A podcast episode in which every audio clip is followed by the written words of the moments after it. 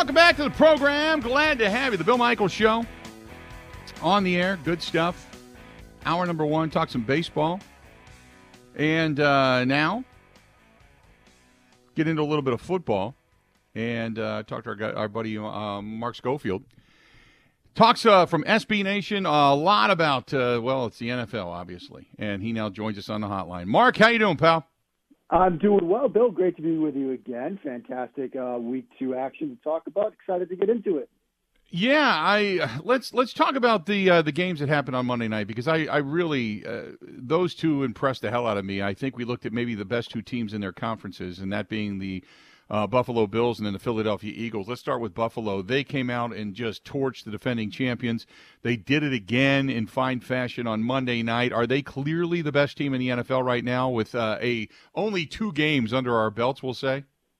Right. I mean, it is early. It is only two games, but I think right now they're the best team in the NFL, and I think they're the toughest riddle to solve right now. I've actually got a piece up on SBNation.com right now about what the Miami Dolphins are going to face this week because the thing about the Bills right now and the thing about Josh Allen and that passing game is they have an answer for everything. I mean, we talk so much right now about two deep safety looks, cover two, cover four, you know, quarters, however you want to term them, and how that's what defenses are using to sl- try to slow down these passing games. But Tennessee tried it and Josh Allen sort of carved them up. He was throwing crossers, he was throwing underneath, he was attacking in the middle of the field between the safeties. So then Tennessee said, "All right, well this isn't working.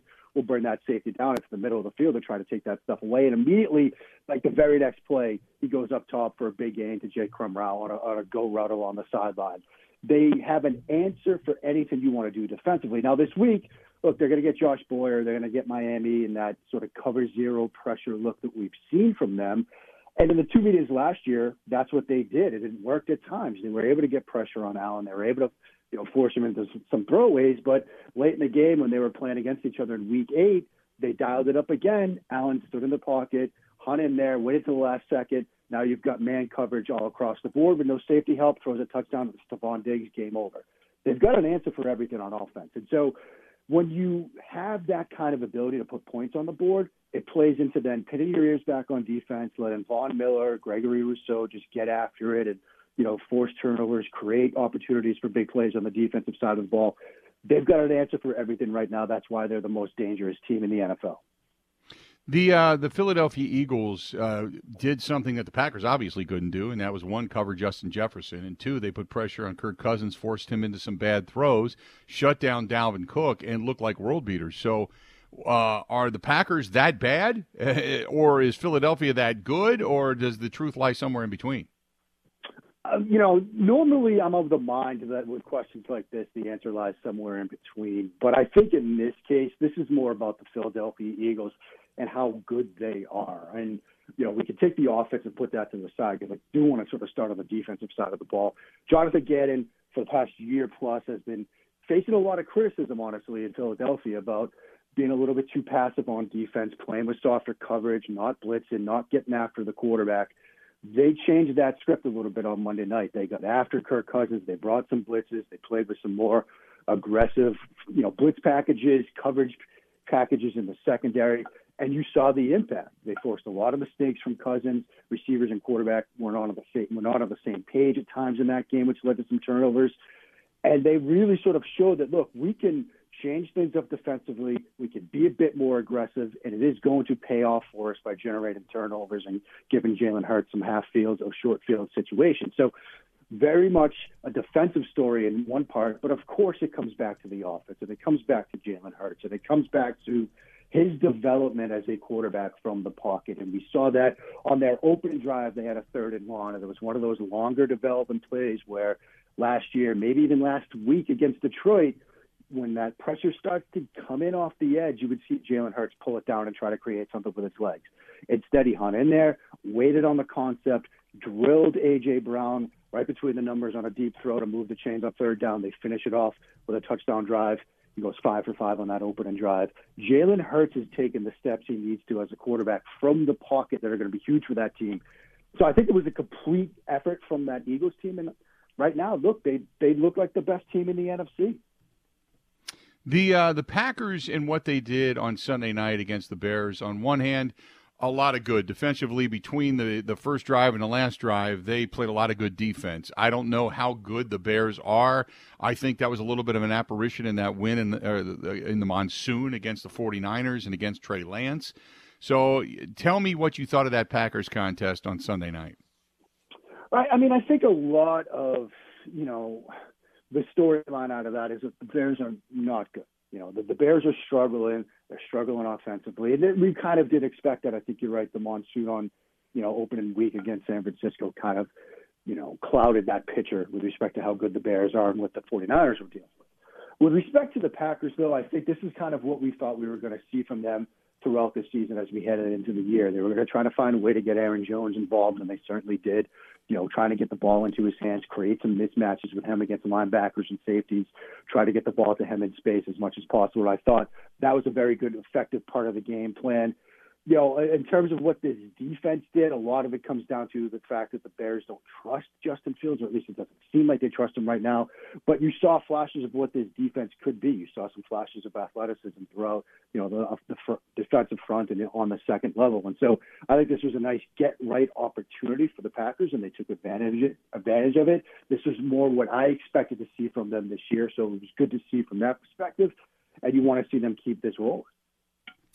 The uh, the Packers with a big game coming up against Tampa Bay. Now we just find out Mike, Mike Evans will not participate in this contest because of the suspension. It was upheld today by the NFL. Bruce Arians also warned for his conduct on the sideline. But what does this mean for Tom Brady and the fact, and I had mentioned this earlier, that I thought Akiem Hicks might be able to come back and play in this game because when he was a Bear, he could hardly ever play against the Packers because he was always hurt. And it turns out he's not going to be playing in this contest again this week either. So you tell me how strong that defense is. And Tom Brady, without his weaponry, without Julio Jones, without Mike Evans, Godwin coming back from a hamstring injury, how much are they hamstrung because of all of this? They're extremely hamstrung right now, Bill. And there's another injury that just sort of came out in the last hour. Their backup tackle, Josh Wells, is out. Donovan Smith, their starting left tackle, didn't play because of an elbow injury last week. If Smith can go, that would certainly help Tampa Bay. But if now they're down to their, you know, third string left tackle, that's going to be another huge problem for Tampa Bay. Brady did not look comfortable at times against New Orleans. He did have the touchdown later in that game, but early seemed un, unsettled in the pocket. You know, New Orleans has had sort of Tom Brady's number from year to year since he's joined the Buccaneers. That offense isn't quite clicking right now. Now the defense, they forced some turnovers um, from Jameis Winston. You know, they were able to create some pressure. They were able to do some things up front, which forced Winston into some mistakes, particularly late in that game when he was pressing a little bit and trying to come back. But the Buccaneers are really banged up right now. And especially if Smith can't go now with Wells out and headed to IR, you're talking about a quarterback in Tom Brady that's your prototypical stationary pocket quarterback, and now you have a chance to come after him. Let's not forget they're playing with a backup center. They're playing with some backups on the interior of the offensive line as well. There's an opportunity for Green Bay to really get after Tom Brady this weekend, and if they're able to do that, it's going to make it a long afternoon for Tom Brady. Speaking of uh, Donovan Smith, he was not at practice today. Just an FYI, so uh, so we all know that he was not there today either. Uh, that being said, now you got Aaron Rodgers, who uh, like you had mentioned, that offense looked a lot like we thought it would. The one thing that I'm looking at is I don't see anything over 20 yards downfield. And other than that opening pass to uh, Christian Watson that he dropped in the game against the Minnesota Vikings, you're not seeing them take many shots downfield. It is uh, now granted when you can run the ball the way they did, you don't necessarily have to. But you tell me, who's the downfield guy for this team right now? Who's the guy in, in, in the two minute in the two minute drill that you're going to start firing the ball downfield to? Yeah, I mean, I think Bill, that's a big question facing Green Bay right now. You don't quite see that receiver that looks 39. You just need somebody to win on a nine ball or win on an eight route. Uh, somebody that you trust. Now, maybe Watson gets there. You know, like you said, you had that initial shot play downfield to start the season. He ran a great route, just didn't finish the play. And maybe as he gets more opportunities, I'm somebody that tends to believe that, look, you know, drops are a noisy statistic. He's going to be able to finish some of these plays. But right now, that's the big question because, you know, when it's first and 10 or second and two, you can dial some stuff up and you perhaps create some mismatches. You know, LaFleur, Coach LaFleur loves that sort of, you know, jet all go where you've got the back out of the backfield up the seam with Jones and you can create some explosive plays in the vertical passing game that way. But on third and nine, nobody's going to really be worried too much about that. You've got to do things a little bit differently. You've got to have that receiver that third and nine, two minute situations, like you mentioned, can win downfield. Maybe Watson gets there. Maybe that's the hope. But right now, it is a big question mark. Uh, I wanted to ask you also within the division. Now we know that the Vikings are probably going to be the team that's going to be chomping at the bit to catch the Packers and possibly beat them. But it seems to me like they week one played their Super Bowl, week two maybe were drunk a little bit from it. I know the truth lies again somewhere in between with them. But it seems like Kirk Cousins, when he had pressure in his face and the, and the Packers didn't generate that consistently, he's he's going to make those mistakes again and again and again. Do, are, do we now take that because they got that opening win over the Green Bay Packers? Do we take them really, really serious to say, you know what, this is going to be a team that's chomping at the bit, or do you look at them and go, eh, it might have been just a week one wonder? I mean, I was always sort of in that latter category. I remember when we were talking about, you know, prior to week one, we were talking about that matchup, but I said, look, I need to see it on a more consistent basis, particularly from Cousins. And a lot of that had to do with how he plays in those pressure moments because when everything's clicking and everything's going right for him, he can be a dangerous quarterback. He, can be a dangerous quarterback from the pocket, but when you start to get pressure, when you know the the pitcher in the secondary changes a little bit, and he's going to navigate both pressure in the pocket and a, a different look in the secondary than perhaps he was expecting, you know that's when he runs into trouble. And you saw that on Monday night. And so I'm still not a believer yet in Minnesota. I think, you know, sometimes, as we know, week one can be a bit of a mirage. Obviously, Justin Jefferson is a fantastic wide receiver. We saw that production in week one, but when things aren't clicking right and teams can sort of rotate coverage towards him, where you got a guy like Darius Slay that was able to play effective against him, that offense is going to struggle, especially when there's pressure in Cousins' face. The best team in the NFC, once you get past, say, like Philadelphia right now, things seem to be kind of up in the air. Now, I still don't believe, I don't know what Jerry's smoking, but all of a sudden Jerry believes that uh, Dak Prescott's going to walk on water, come back, be Jesus Christ, and cure all the ills of the world. But who are some of the top two or three teams, four teams in the NFC right now? Do you put the Packers in that list, or do you think, well, they're still LA, but they're without their pieces? Tampa Bay's banged up. I, you know, we were talking earlier about maybe a Super Bowl team out of New Orleans, and I don't necessarily see that. Who's the better teams right now in the NFC? I mean, the NFC is we we expected the NFC to be wide open coming into this year because of some of the moves that have been made this offseason. I think it sort of remains that way.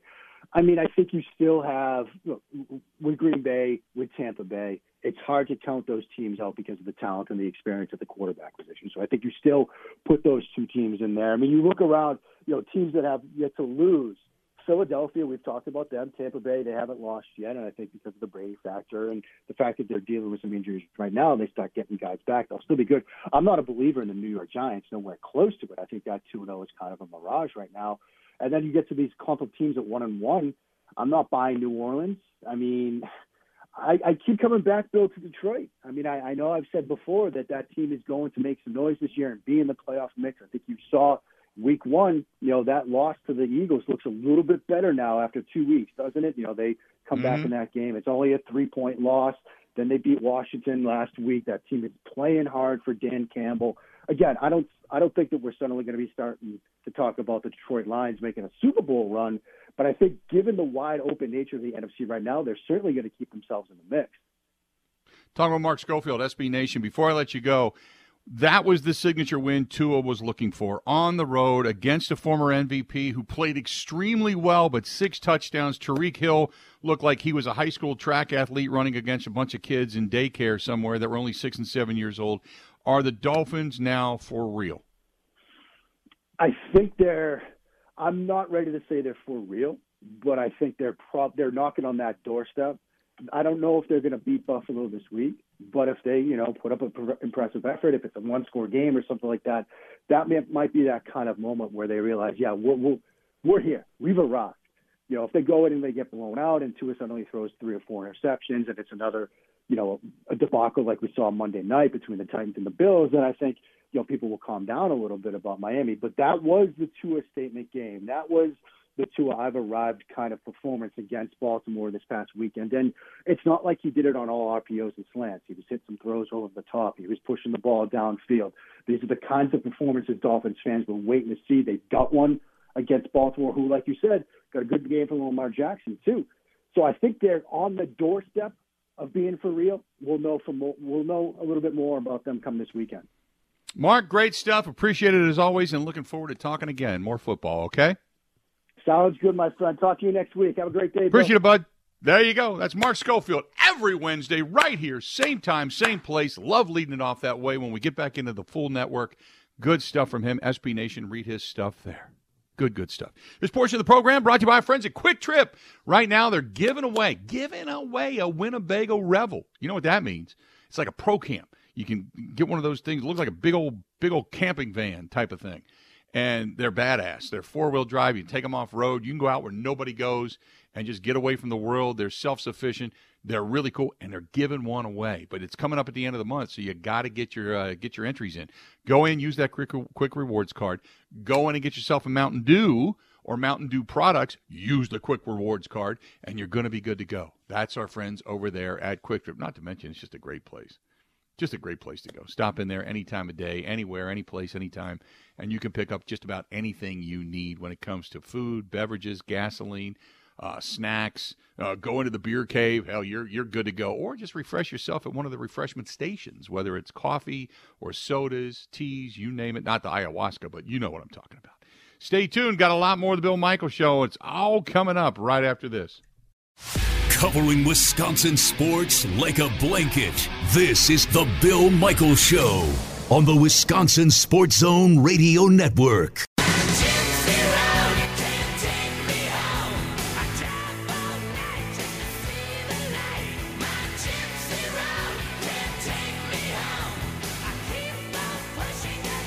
I know what I'm doing tomorrow night. Got a meeting downtown Milwaukee, and uh, the best thing about the meeting is the fact that uh, they said, "Hey, uh, what about Calderone Club?" Oh, now you're talking to my heart. Best Italian food that I've ever stuck in my grill. Goes back when I was a kid. My uncle used to own a five-star Italian restaurant in Cincinnati. Oh, love it. Going to head down to Calderone Club, downtown Milwaukee, Old World Third Street, right across the street from uh, the Hyatt, and you get the Bill Michaels, which is chicken marsala and Penny sashina, and you put it all together on. It's a half and half, and it's so good. And they pair that up with cider boys and um, from Point Brewing, and and oh, it, and you get a little bit of the eggplant ahead of time, and you get the dipping marinara dipping with that, and it's crispy and it's cr- oh my god, it's uh, it, it's it's kind of it's it's not that you need bigger pairs of pants. It's just that you need new pants when you eat this stuff. It's that good. That's our friends at Calderone Club. And pick out what you like. They're known for uh, the spaghetti and meatballs. Or you go next door to uh, San Giorgio Napolitana Pizzeria. Pick up a pizza over there, which uh, those things are unbelievable as well. Stop down. Calderone Club, San Giorgio. They paired up with Cider Boys. All good from my buddy Gino and the gang down there, uh, downtown Milwaukee. Packers getting ready to take on the Tampa Bay Buccaneers. It's a matchup of the top two teams in the NFC since 2020. Green Bay's got a 27 and 8 regular season record over that span. Tampa Bay checks in at number 2 with a 26 and 9 mark.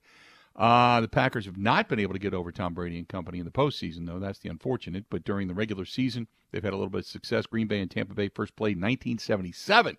Go back to the Battle of the Bays. And the Packers hold a 32 22 1 record in the regular season series, while the postseason series is even at a game apiece.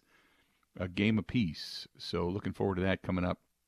325 kickoff uh, in the afternoon on uh, on Sunday. And as we know, uh, the breaking news of the day: Mike Evans will not be playing in this contest. The NFL has indeed upheld his suspension. Uh, here's another piece of news and note.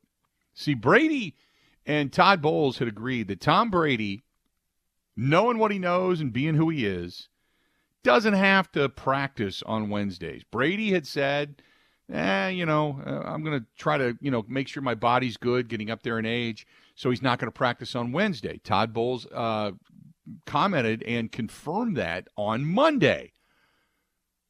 Wouldn't be newsworthy today, but Tom Brady's back at practice. He is. The plan had been for Brady to come to practice and attend team meetings, but to give his body a rest rather than work on the practice field and in pads, Brady was not going to be practicing. He didn't feel like, and the team didn't feel like it was worth it for his body at the age of 45 ish. So he was going to get that day off. Today, He said, got to work with the receivers. No Mike Evans. Godwin's nursing the hamstring. You still got Julio Jones out. He said, I got to work with these guys. Oh, ow, wait a minute. When you don't have your full complement, your normal guys, your, your security blankets to throw to, you got to go to work? There's a novel concept, isn't it? But Brady is back at practice today. He wanted to get more work with the younger younger receivers they're going to have to get uh, kind of a bigger share of uh, of the throws now. Now that the uh, the suspension's been upheld and the injuries continue to mount, so there you go. Tom Brady back at practice. That's the big news of the day. Is that leadership, Ben Kenny? Is that something that maybe we should pay more attention to? I don't know what to make of it because it's kind of ridiculous that it is even a story that he's practicing know, right? on Wednesday and we're talking about it. So it's it really feels in that room. It feels like more is going on than we'll ever know. Like Brady doesn't spend Right. any time talking to the media. It's very closed off. We'll get little inklings. I feel like it's all going to open up once he retires. Once he retires, we'll find out who the real Tom Brady is. If and, and if Tom Brady is the leader and the guy that everybody thinks he is, if he's an ass or if he's an ass but he still gets the best out of you, which we've all been there, done that with some people, all of that stuff. We'll find out if he's that guy for sure or not. One of the two. I I, I'm, agree with you. I think something's going to come uh, come to fruition at some point regarding all of this. But Tom Brady back at practice today. Normally that's not a big deal, but today it is. Uh, 877-867-1670, 877-867-1670. You want to find us, please do it. Um, this one's uh, from our buddy Tim. It says, any discussion today about the uh, two defensive rookies from Georgia? How are they performing? Well, okay, let's first and foremost uh, start with uh, with the backer, uh, just for the fact that um, they have not given a lot of rotation up front, up front to uh, Devonte Wyatt. He's not seeing a lot of snaps right now. He's just kind of been told, just kind of hang in there, you'll get your time. Quay Walker, on the other hand, has proven to be a guy that can play sideline to sideline. He uh, can cover. We've seen that. He is, for as young as he is, into the league, and I'm talking into the league. Um, the uh, what he has shown is speed, tenacity. The knowledge will come because in the first game against the Vikings, he was everywhere, but he was also everywhere three to five yards downfield because you're looking to read and react. And once the natural instinct takes over, that'll go from three to five yards downfield to the line of scrimmage and beyond. I, I, I think they've gotten themselves, for the first time in a long time, a real linebacker. Now, again, I project that after only two games, and that's certainly one of those way too early to predict predictions, but he's done really well. Devonte Wyatt saw, what was he, like five snaps, Ben? I think on Sunday? Yeah, five or six, and then a Five couple on six snaps. special teams. Yeah, Devonte Wyatt. Um, obviously, he's behind Jarran Reed. He's behind Kenny Clark. He's behind Dean Lowry. He's behind T.J. Slaton. And when they run nickel and dime, he's they don't even have all of those guys on the field. So his snaps right now are very limited, and I'm sure it's very frustrating to him. But the best thing for him to do right now is learn, to continue to learn. But they will get him snaps. He will, and, and again, guys in the trenches you're just looking for those bodies. And he's going to get his opportunities because at some point you figure, and on, knock on wood, it doesn't happen, but we know it will, uh, an injury is going to happen. Whether it's to Kenny Clark, Dean Lowry, Jarran Reed, TJ Slaton, somebody's going to end up, Jonathan Ford, somebody's going to end up with a bit of an injury, and then he's going to have to be the guy to come in. So uh, he'll get his time. You just got to kind of be patient. But but uh, the two rookies, as far as defensive players go, um, pretty well have, have both shown the ability, but more so Quay Walker because he has had a lot of snaps, a lot of playing time, and has looked pretty good doing it. So there's there's your your Georgia rookie discussion, if we will. Uh, 877-867-1670. Find us, uh, like I said, coming up a little bit later on, we're going to hear from Matt LaFleur, going to hear from Aaron Rodgers today. Uh, on the program as well. Both of those guys are going to be speaking at the podium, so we definitely want to carry those. Got Pro Football Focus's Ben Brown coming up about uh, about an hour from now. We'll talk with him about how this Packers team grades out and about some of the wide receiver grades more so than anything, and we'll get into that discussion as well. So um, he, wow, by the way, he's not an hour from now, a half hour from now, half hour from now. Uh, this is from uh, who's this from? This is from Lewis. Lewis says, uh, "Hey, unit, uh, with the Packers being one and one and going in to face Brady without all of his weapons, what can you tell from this game if the Packers win?" Uh, well, again, it's go it goes back to I want to see execution via the offense, but I want to see the defense play well. If they do what they're supposed, put it this way: if it ends up being some kind of a shootout where the Packers win or Brady and company wins and it's 35-28 or 30 27 or something like that, then neither defense played very well. What can I tell is by what the result is. Do does the defense go in and with Brady not having his weapons, do they just shut him down, put pressure on him, hassle hassle him all day, and walk away with a hard fought victory? Now, if they say win thirteen to ten, okay, both defenses played extremely well, both offenses played extremely poor, and that concern for the offense then begins to raise. But if say the Packers get a win and they go in and completely dominate. Defensively, they harass him and they took away any weapons that he does have, and they beat up Leonard Fournette at the line of scrimmage and get to the quarterback. And then Aaron Rodgers and company just start to open up the offensive playbook and they end up winning, say, 27 to 10 or 35 10. Well, then it's a whole different scenario. It just it, you got to wait for it to play out. Oh, just because you get a win, it doesn't matter how you get. It, it will. Ma- I shouldn't say it doesn't. It matters how you get the win, or if you take a loss, it matters how you take the loss. Because if you lose, who do you criticize? If you lose, are you criticizing defense, offense, special teams? Do all of a sudden we start seeing a couple of those close calls that we saw early on in the first couple of games for Pat O'Donnell punting, where you almost got a hand in his face, and now you go, whoa, wait a minute. They were supposed to fix the special teams, and suddenly you got a punt blocked or something like that, and that goes for a touchdown, and you lose the game, you know, 24 17 because of a punt block for a touchdown. It, I, you got to wait and let the game play out before you have the reaction thereof. You know what I'm saying? So that's kind of how I look at it. You know, if you get a win, it's great. It's great to get a win against Brady. It's great to get a win on the road. It's great to get a win against a team that you might have chalked this one up as a loss. So you're kind of trading the losses for the wins in some categories where you're still on pace to win 13, 14 games. So it you just kind of you, you kind of gird your loins, man. Wait. Wait, don't jump the shark just yet. Uh, let's do this. We're going to step away, take a quick break. This portion of the program brought to you by our friends over there at NuMale Medical, treating guys with ED all over the state of Wisconsin, beyond the borders. One phone number. Whether you're going to Green Bay, Milwaukee, you're going down to Chicago, going out to Vegas, one phone number 414 455 4451. 414 455 4451. I went there yesterday. Said hi to Doc Tim, said hi to Jose, the whole crew over there. Just see how they're doing. Kind of get my numbers checked. It took me, I was literally, I wanted to time it yesterday. I was there nine minutes. Nine minutes. I walked in. How you doing? Room one. Okay, great. It took me longer to fill out the little iPad paperwork than it did to actually go get my numbers checked, just because I like to keep a pulse on it.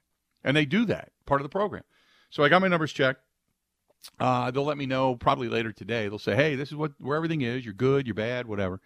And we'll get it taken care of. It's just that simple. Stop into NuMale Medical. call them 414 455 4451.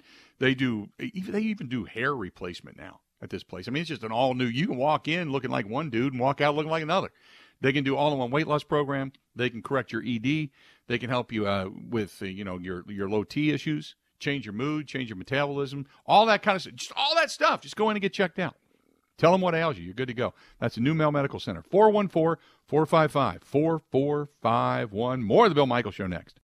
Covering Wisconsin sports like a blanket. This is the Bill Michael Show on the Wisconsin Sports Zone Radio Network.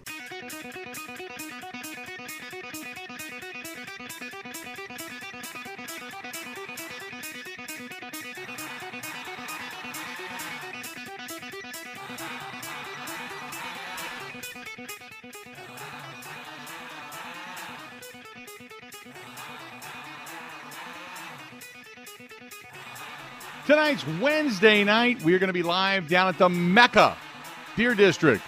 Bill Michael Huddle coming up a little bit later on tonight, brought to you by our friends at Bud Light. You know what goes good with Bud Light? Some of those ribs on a stick from Robert's Specialty Meats down in Waukesha. Go to Robert's Specialty Meats Waukesha.com, whether it's ribs on a stick, some of the custom made brats and sausages, or the Al Capone roast. Oh, so good. But if you're going to be doing some tailgating, load up on Thursday or Friday and then get your tailgate on, whether it's Saturday or Sunday, depending on where you're going, whether you're going to a Badger game or whether you're going to a Packer game, or maybe you're going to do it at home. Maybe everybody's coming to the house to watch the Buckeye game uh, this weekend as the Badgers go into the shoe. Or maybe you're going to do it and watch a Tampa Bay game as the Tampa Bay Buccaneers host the Green Bay Packers on Sunday afternoon. Go down Robert Specialty Meats in Waukesha, get your grill on. That's what you need to do. Thanks to our friends down there, Robert's Specialty Meats in Waukesha. Got an email here. This is Noah listening to us in Milwaukee. He said, uh, by the way, did they take the Johns down in Tomahawk? Uh, and Kristen was awesome on the stage with Jackyl. When will Rodgers trust Watson? Okay, let's go in reverse on all of this, okay? And that's uh, Noah listening to us in Milwaukee. He says, great ride, by the way, which thank you very much. So the trust of Christian Watson is I I wish I had an answer. I wish I could say, hey, by game four or game five, what it's going to take is Aaron Rodgers to start throwing some some passes to Watson, and he gets catches. Okay, and then he makes that one catch where he goes and gets it. Rodgers puts it in a position that nobody can get it, but the opponent will not. And Watson goes and gets it. And that's when he starts throwing you the ball to where he knows that if you're not going to get it, they're not going to get it. In other words, if you can't catch it, you better make sure it falls to the ground. That's when he starts to trust him. Does it make sense? That's when that's when he'll say, "Okay, look, I, I, I understand where you're coming from now. You'll come up with those catches eventually. Right now, I'll throw it to you. Hopefully, you get a get a grab on them. But like what we saw in the, the first half when he threw the ball downfield to Randall Cobb and just threw it up for grabs, and Cobb couldn't knock it down, it ended up becoming a turnover, his only pick of the year. If he throws one or two of those to Watson, Watson, one, starts catching the football. Being in the right place at the right time, I think, is more vital, but starts catching the football. Number two, if he throws you one and say it's not the perfect throw and you know you don't go up and at least knock it down he won't trust you because you're not going to be the guy that's going to protect the ball. But if you start doing that, he'll go, okay, now the guy gets it. He not only is in the right place at the right time for the most part, but also he's going to go up and make sure that I don't throw a turnover, that we don't turn the ball over. His first job is to catch it, but if he starts catching pass and, and he's making sure that it's not a turnover, that's when he'll really start to trust him. Uh, what, did they take the Porta Johns down in Tomahawk? No, I, I, I posted that over on the Facebook fan page. And in Tomahawk, for those, I was just there this past weekend. For those that don't know, up in Tomahawk, they've got this beautiful mural of the founder of Tomahawk, Wisconsin. It looks like a dollar bill with his face on it, and it says Tomahawk and all that kind of stuff. But it's this really cool mural on the side of one of the buildings uh, just off of Main Street in downtown Tomahawk. And for years, I had always gone there. Now it's kind of a pain in the ass because they do allow some traffic there and they park bikes in front of it. But for years, I'd always wait till everybody was gone, and I would go there and I would get my picture every year in front of this this mural, this painted mural in this old brick building, and it's really cool. In the last two years, that's where they put the porta johns, and it's not like they put them off to the side; they put them right in front of the mural. So I posted it on Facebook. By the way, just so you know, for those that were up there. I got a response back from the uh, Chamber of Commerce in Tomahawk because so many people were commenting on it on the Facebook fan page. They said they will take it into account next year. What I said was, this is the idea. So I know you're listening on WJJQ up in Tomahawk, okay? So, Greg, the owner up there, turn this up really loud right now.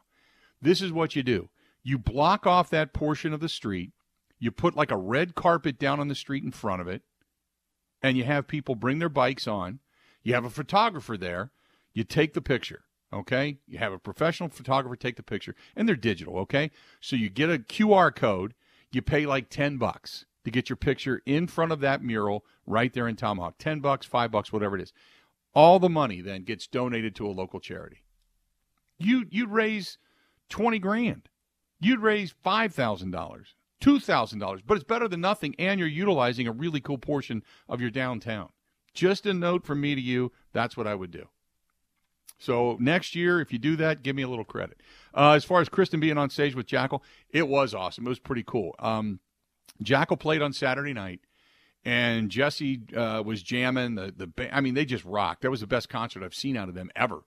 And they were cranking it. And Jesse came over and pulled. Now we were actually on the stage and pulled Kristen um, out a little bit from behind the stage, and said, "Go ahead and play it." And he did the chords of the guitar and he let her play the guitar on stage. No, we never did. I, I was looking for video of that because I didn't get a picture of it. It happened so fast. So if anybody was up there in Tomahawk and got a video of that on uh, Saturday night, let me know. I'd love to get it. But yeah, he came over and let her play the guitar, which was really really cool. Really. Then again, I mean, she was, you know, dressed up pretty. How we how how how should I say it? Um, she was, uh, as one guy put it, she was pretty hot, but the the assets were there. We'll say, wink, wink, nod, nod. Ben, do you get my drift on that? Are you following me as a as a human being, male? I guess. Okay, just checking. That would have been one of the nights that uh, I would have sprayed her down in honey. God, from our conversation from yesterday. Get out of oh, here. Oh, oh, oh, wait a minute. I forgot to tell you. Last night, I, I went to the grocery store because I'd been gone for, you know, nine days, eight, nine days. So a lot of food in my house. I don't have a lot of food in the house anyway because it's just me usually, and Kristen usually brings her own. So last night I had to go to the grocery store because I needed just a bunch of stuff. And I'm walking down the condiment aisle. Now I'm actually going down the condiment aisle to get peanut butter. I was going to get peanut butter. And a guy's standing down there. He's got a Green Bay hat on, and a Green Bay shirt, and the whole thing. And he looks over at him and he goes, "You here to get some honey for Ben?" That's weird. That is genuinely it's weird. a little weird. It was, but I laughed my ass off. It was great. He's like, here you get some money. Here you get some honey for Ben. I'm glad you're enjoying this. Oh, I was loving it. I was loving it, loving it. Uh, but uh, he, uh, they were right yesterday because honey is quite expensive, depending on what brand you get.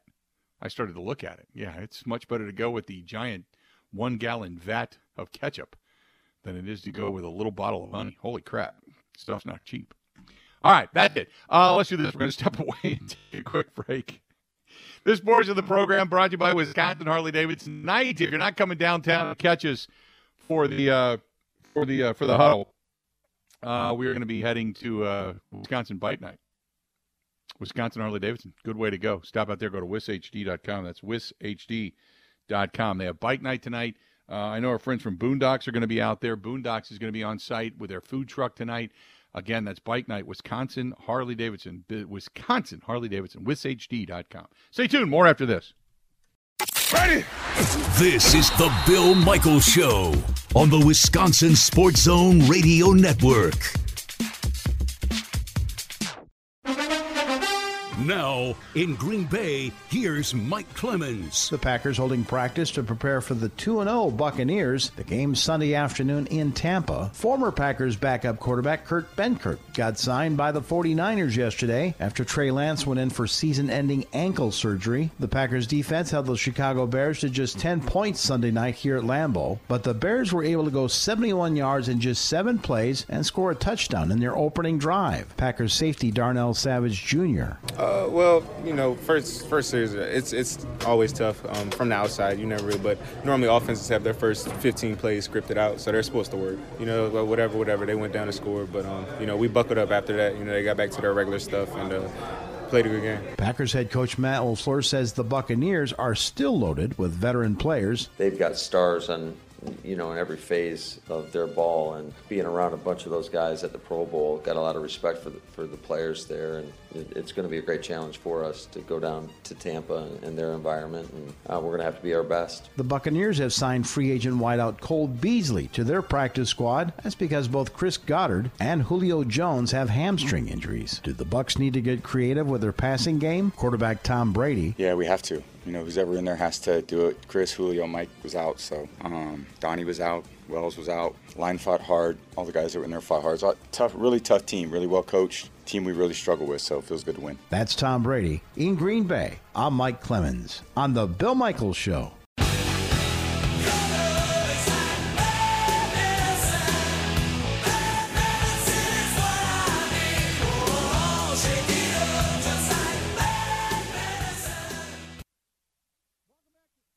Welcome back to the program. Glad to have you. Hopefully, you're enjoying your day. Bill Michaels show on the air, and uh, we have been talking about the Green Bay Packers. First hour about the uh, Milwaukee Brewers, but talking Green Bay Packer football. This one is from Sam. Says when it comes to uh, Quay and A uh, Quay, A Rod said something not specifically about Quay, but in general about the speed of the game. Not the speed as in quickness, but how fast you adjust with the mental aspect and just learning on your reactions, or just leaning on your reactions. He said when Quay gets there, he will be golden. Uh, I kind of feeling that. Gino, how we doing? See, Gino's chiming in. Trim Trim says uh, the Green Bay Packers are now at advantage heading into Tampa Bay without Mike Evans. And also, the defensive line is quite banged up. The offensive line as well. Packers should win this game in a close one. Do you think if if both teams, do you think if both teams are at full strength, who's the better team? Think about that for a minute. If both teams are at full strength, if both teams are at full strength, who wins that game?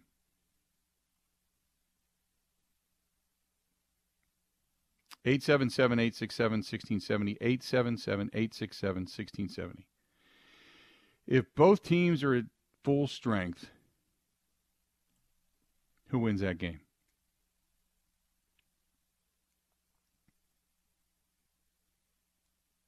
Good point. Good point. Uh, Mark says that uh, Tom Crybaby Brady will not have his usual complements of weapons. How many Microsoft Pros does he throw to the ground? uh, uh, I don't think he throws any. Let's be honest, okay? I don't think he throws any. he's not going to hurt him. Coming up after the top of the hour, by the way, we're going to talk uh, some about the uh, from Pro Football Focus. By the way, going to be talking some Pro Football Focus. Uh, ben Brown going to be joining us. We'll talk with him coming up here shortly, and uh, we'll talk about not only the you know the overall NFL, but we'll talk more so about the Green Bay Packers and how one the offensive line is grading out, maybe some of the young guys, but also the wide receiving corps the throwing ability of Aaron Rodgers.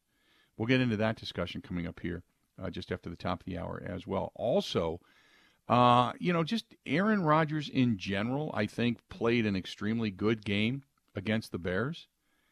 Um, I want to go back to week one and some of the things that they saw that maybe the Packers needed to make some adjustment on from a different set of eyes other than just ours. So we'll get there as well. That's all coming up just after the top of the hour, so hang in there for that. Uh, and then we want to look at the rest of the quarterbacks around the National Football League. Is, is, there surprises? What can we gain after only two weeks of knowledge? That type of thing. Because I think that's also something to think about, right? When you look at the leaderboard right now for, say, just quarterbacks, just quarterbacks in general, you look at a guy like Tua. He's got a quarterback rating. Tua, right now, after two games, 116.5. 739 yards, leads the league. 739 yards seven touchdowns, two picks, been sacked only four times. You look at a guy like Joe Burrow, who's been sacked 13 times. Rodgers sacked seven times so far this season. And when you look at the overall rating, I mean, Aaron Rodgers, the first game, not good, obviously. But that second game, putting back in the top 15, he's sitting at number 12 overall with a 94.5 quarterback rating. But you look at guys that you don't normally. Well, Josh Allen we know was going to be there, but Tua is not usually there. Patrick Mahomes, the highest rated quarterback in the National Football League, 127.9. Lamar Jackson, then Tua, Justin Herbert, Carson Wentz out of Washington, Jared Goff from Detroit. Going to get into all this discussion coming up. Hang in there. A lot more to get to. More of the Bill Michael Show coming up next. The Bill Michael Show podcast. Listen, rate, subscribe.